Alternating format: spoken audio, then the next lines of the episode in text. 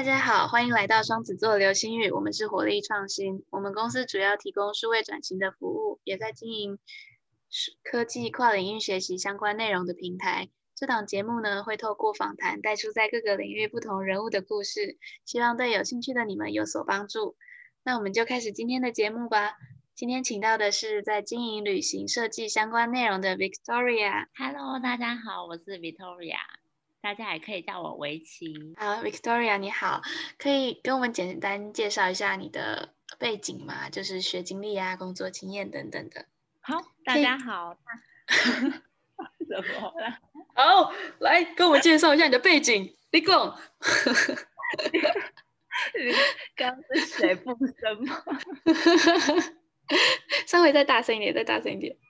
好，大家好，我呃，我之前是读服装设计本科系的，然后毕业之后就是从设计助理开始做起，然后到助理设计师，最后才跳到打版设计。哦，那对，然后前面的那一段设设计助理那跟助理设计师是呃服装女装设计啊，所以。有女装设计跟打版设计，还有其他的设计师，就是这个领域会有很多的不同专门领域的设计师。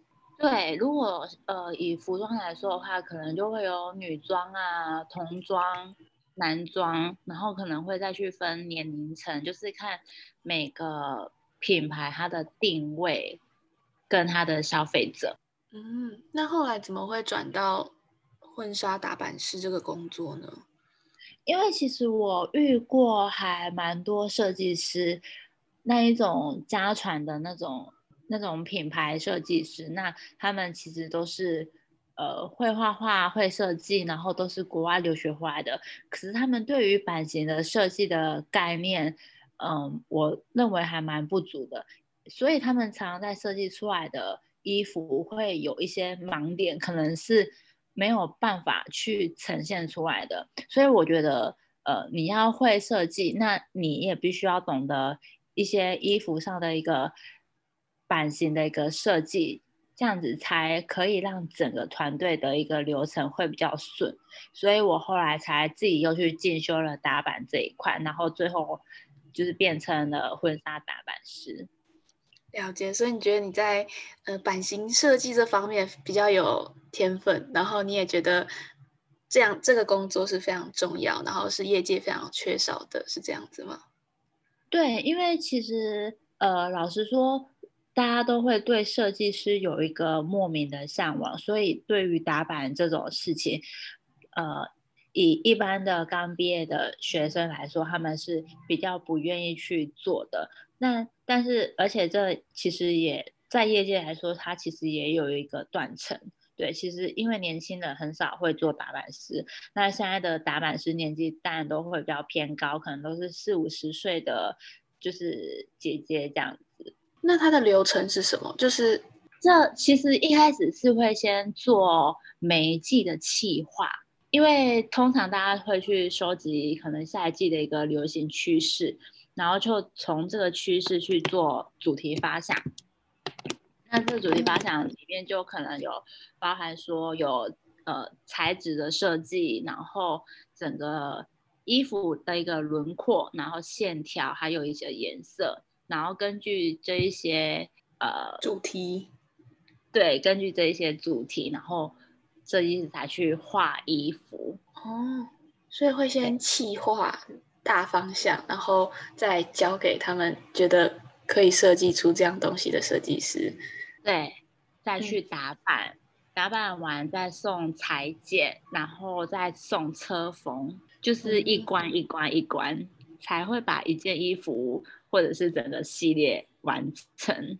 所以打版跟裁剪跟车缝都有专门的设计师去执行，还是那是？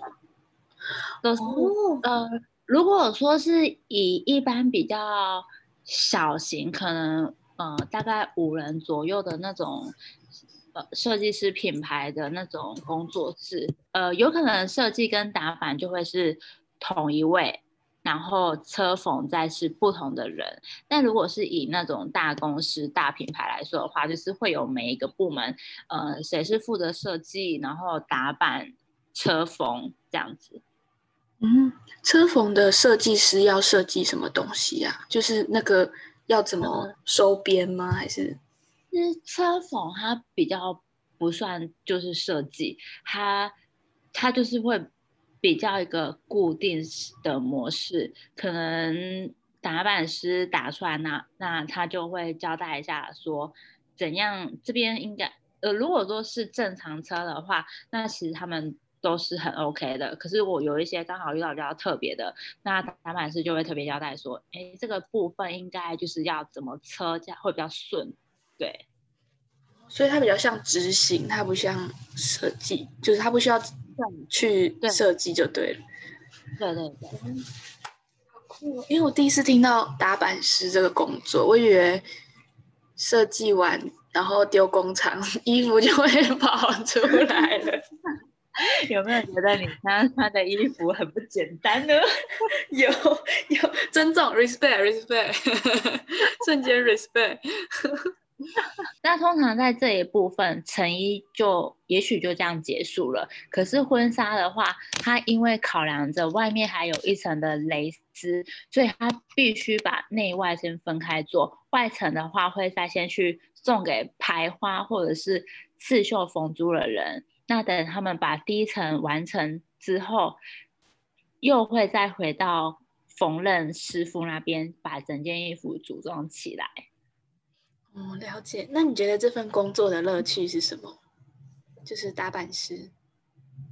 因为我们公司当初是其实是跟国外的品牌合作，所以呃，像有什么纽约时装周啊，呃，伦敦时装周，你就会看到我就是自己经手的衣服，然后走在时装周上面，就会觉得特别的兴奋，就是超级兴奋。那那你可以跟我们分享一下，你最你觉得哦，我这这件真的太赞，真的做太好，我是天才吗？这样的衣服有吗？就是你经手过的婚纱，是不至于会觉得自己是天才的，只是当然有，只是有时候线条打出来，你就会觉得，哎，自己打的线条好像一次比一次还进步，然后就会。就会看，呃，就会觉得哇，怎么这么美？然后尤其你又看到，嗯，在你就是摸过的衣服，然后走在国外的时装周上面，然后你就会觉得啊，再辛苦都值得。就是一部分的工作的成就感来源，就是在成品非常漂亮的时候，然后走在一个很知名的秀上面，会觉得非常有成就感，这样子。对啊，非常的有成就感，因为可以走到那个秀，不是每一位，不是你经手的每一件衣服，或者是每一位打版设计师都都可以有的经验。对，因为我们通常会先做呃一批样，一批样，然后呢，这些品牌他们会去挑选，挑选中的话，才会到才会到那个时装周上面去走秀，然后让客人下订单。哦，了有点像是 audition 的感觉，就是他会选一些他们想要的，然后再去上到秀这样子吗？对对对，然后我曾经就有一件事，就是对品牌来说是爆款，就是我们的行话爆款，就是它卖的非常非常好，然后一直在追加，然后最后公司还把那一件婚纱的一个形象照，就是把它印下来，然后贴在公司的就是整个。外墙上，哇塞！那你没有觉得自己是天才吗？怎么会没有？怎么会觉得自己是天才呢？很厉害，就是设计出一批一款就是大家都想要的衣服，不就是非常厉害的意思吗？就会很开心啊，但还不至于到让自己觉得是天才。可恶，你就说一下好嘛，奇怪。好了，那就是听起来这份工作对你来说应该是蛮有成就感，然后算是人生中蛮特别的一份经验。那后续怎么会就是到跨国业务工作呢？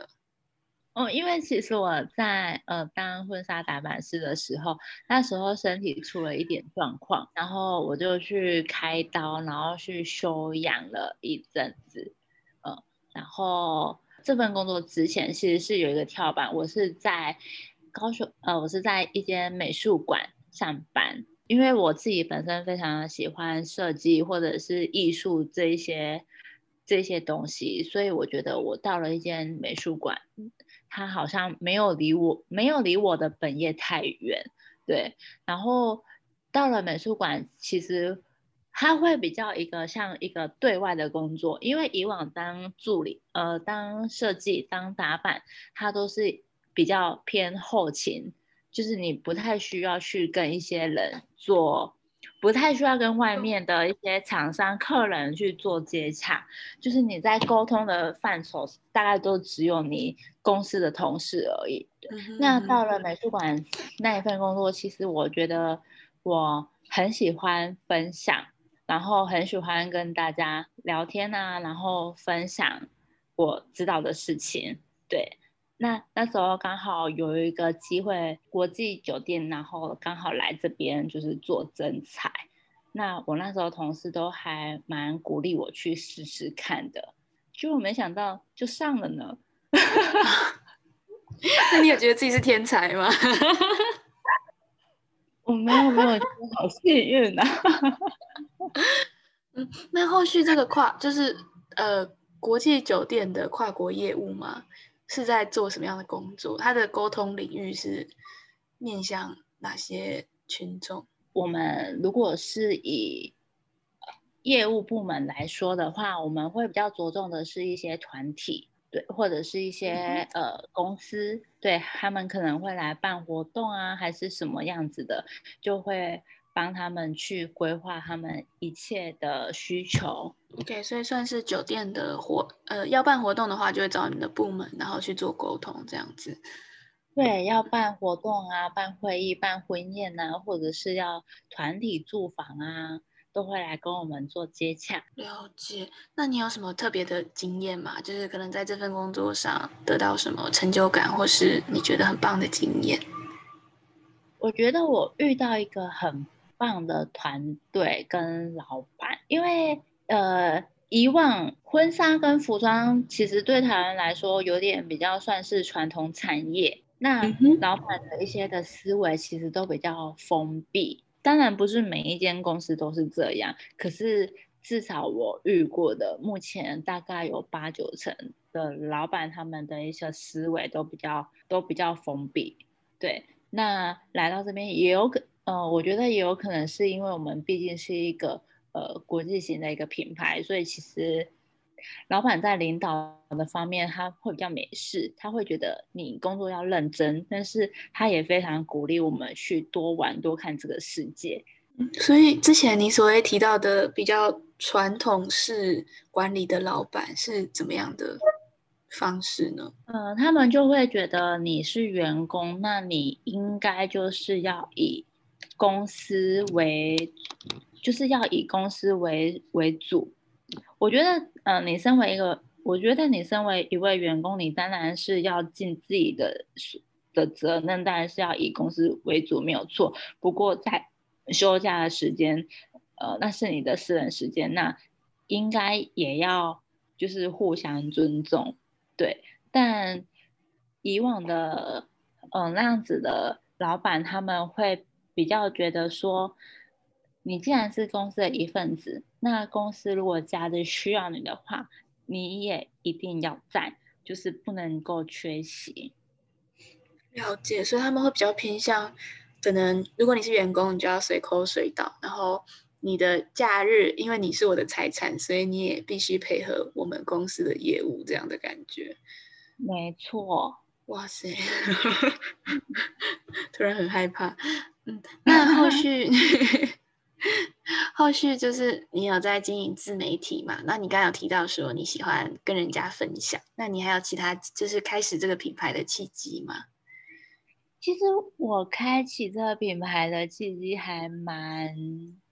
蛮奇妙的，因为我一开始根本就没有想过要经营这个品牌，呃，那呃，这是要从我之前有一次去欧洲旅游开始说起。我那时候，嗯，因为那时候是我第一次出国，所以我回来的时候就很兴奋。然后我想要把每一天在欧洲的生活都把它记录下来，所以我就开始写文章。然后我就写完，我就会。也是很兴奋的，就是分享给我的朋友看，就跟他们说：“哎，我今天又去了哪里呀？然后哪里有那里有什么好玩的？那我的就是那个地方给我的感觉是怎样？”我就会跟他们分享，然后他们一开始就会觉得：“哎，你你写的很棒啊，你要不要去投稿？反正你文章都写好了。”结果我第一次投稿，然后就上了。然后那一次，那一次总编他就。他就在签约之前，然后他就觉得说，呃，他们还是希望就是投稿的这一些作作者可以有自己的一个自己有一个平台，所以我那时候才办了这个账号。啊，所以刚开始是朋友，就是啊，刚开始是为了记录自己旅行的内容，然后希望把自己开心的心情记下来，结果被呃朋友。算是半推半就，然后就丢了稿，然后丢了稿，发现哎，我好像蛮厉害的，然后也被选上，然后 就是主编就建议说应该有自己的品牌，然后就开始了这个品牌。那就是你经营以来，你有什么自己的原则吗？这个品牌我只是纯粹一个分享的一个理念，就可能我今天想写什么，然后我就给大家看。我希望我有。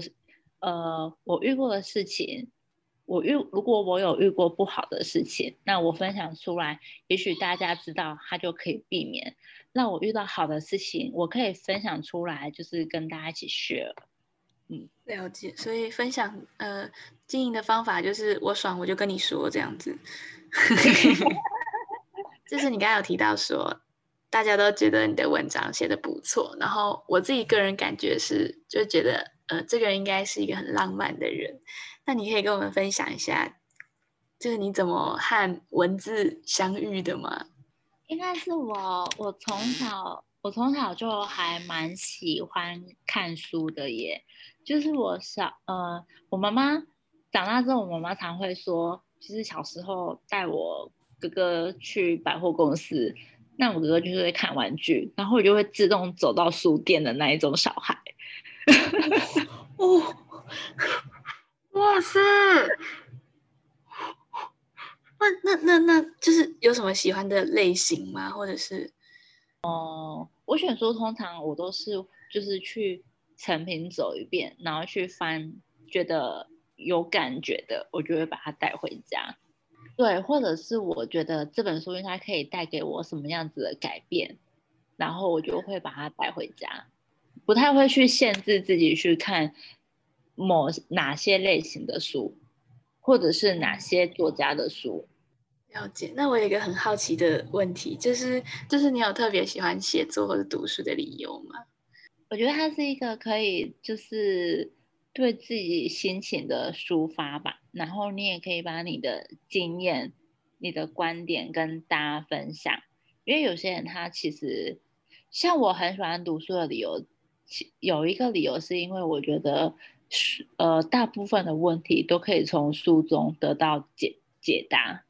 对，那我也希望我自己有一天可以分享出去的东西，可以为大家带来一些不一样的观点，或者是他因为看过我的文章，而他自己有所有所收获，或者是什么样子的改变。了解，就是。一方面分享自己的经验，然后一方面如果有回馈或者是真的有对别人实质帮助的话，你会觉得非常的开心，这样子。对啊，嗯，那就是呃前期的内容很多都是在分享，可能去欧洲旅游啊，什么布达佩斯啊、匈牙利啊，就是去旅游的日记。那你有特别的享受旅行的方法吗？就有些人会可能把行程排满满，然后。觉得看到每个景点都有拍到照，他就觉得很充实。然后有些人就是去放松，然后不管什么什么事都不做，就躺在可能咖啡店啊或者饭店，然后就放松。那你觉得你的享受旅程的方式是什么？享受旅程的方式就是我会到处去乱走，不太会刻意的去看地图要怎么到那个地方。我会就是觉得有时候迷路反而会带给我不一样的惊喜。哦，man，真的是很浪漫呢。往往的，往往有一些小店，或是有一些地方，呃，不见得网络上一定都会有啊，它也不见得很有名。那有，那你就是走走一些乡间小道，你就会发现，哎，这里怎么有这种？这里怎么有这种？然后你就会觉得很惊奇。嗯，所以你觉得旅程的享受方式就是打开眼睛跟耳朵，然后就是享受那个地方，不要看地图，就是走就对了，你自然会发现你觉得很特别的地方。对啊，走就对啦。也许原你原本要去的地方还没有还没有得到那么多的让你还没有得到那么多的震撼，怎么办？我突然觉得好感动哦。嗯，就突然很想要出去玩的感觉，是不是？哦，但哎，刚刚那个我还想要再补充一下，嗯嗯，而且你在就是你在走的时候，你会呃，因为你不是就是你你在你在走在一个城市的时候，其实你根本就不知道哪个角落有什么东西，所以你会更去珍惜，更去体验。然后会觉得这个未知的旅程会让你觉得很惊艳，而且这个是只有你自己跟这座城市知道的一个对话。然后你下次就会，也许你嗯转个弯，然后看到了什么小店，然后你下次就会觉得，哎，那我就是有一种会回到家的感觉。就是你在第二次再回到那个地方的时候，你就会又想要再去那个地方看一看，然后看它有什么样子的转变。就是自己跟这个城市的秘密的连接，好像只有你跟他知道这样的感觉。对，别人不知道，而且网络上也没有。那我们最后一题就是，嗯，我对你的想法很有兴趣，你可以告诉我们，你觉得成功的人生是什么吗？呃，比较实在的，当然就是不愁吃穿吧。我觉得这，我觉得这很重要哎，这很实际哎。你一定要先把自己养好，你才有办法去做更多你想要做的事情。然后还有就是可以得到别人的尊重，因为我觉得其实有很多的很多的人，他可能有了，他可能有很多很多的钱，他的地位也很崇高，可是，一般人看到他，对他并不是真正的尊重。而是因为他有这些钱、这些名利，然后才去尊重他。可是我并不想要成为那样的人。呃，即使我今天，其实我今天的钱只够我的三餐啊，但见到的人也会喜，呃，其他人也看到我，然后他也会尊重我，他也会喜欢我。我觉得这才是一个人真正成功的地方。嗯，就是被人家认可、被人家喜欢这件事情。对，不是因为你外在拥有的那些东西，而是你实实在在的是喜欢、尊重你这个人。那今天的节目就差不多到这边。那我们非常谢谢 Victoria 来跟我们分享她的不管是人生观也好，然后对品牌啊、对旅行的想法，也就是跟我们分享了非常多的经验。非常谢谢她，谢谢大家。我终于等到，谢谢大家了，我好开心哦！所有人都没有吗？就是大家都会愣一下，然后一秒、两秒、三秒的。你是目前最快的，谢谢。耶，好，那今天节目就到这里，大家拜拜，拜拜。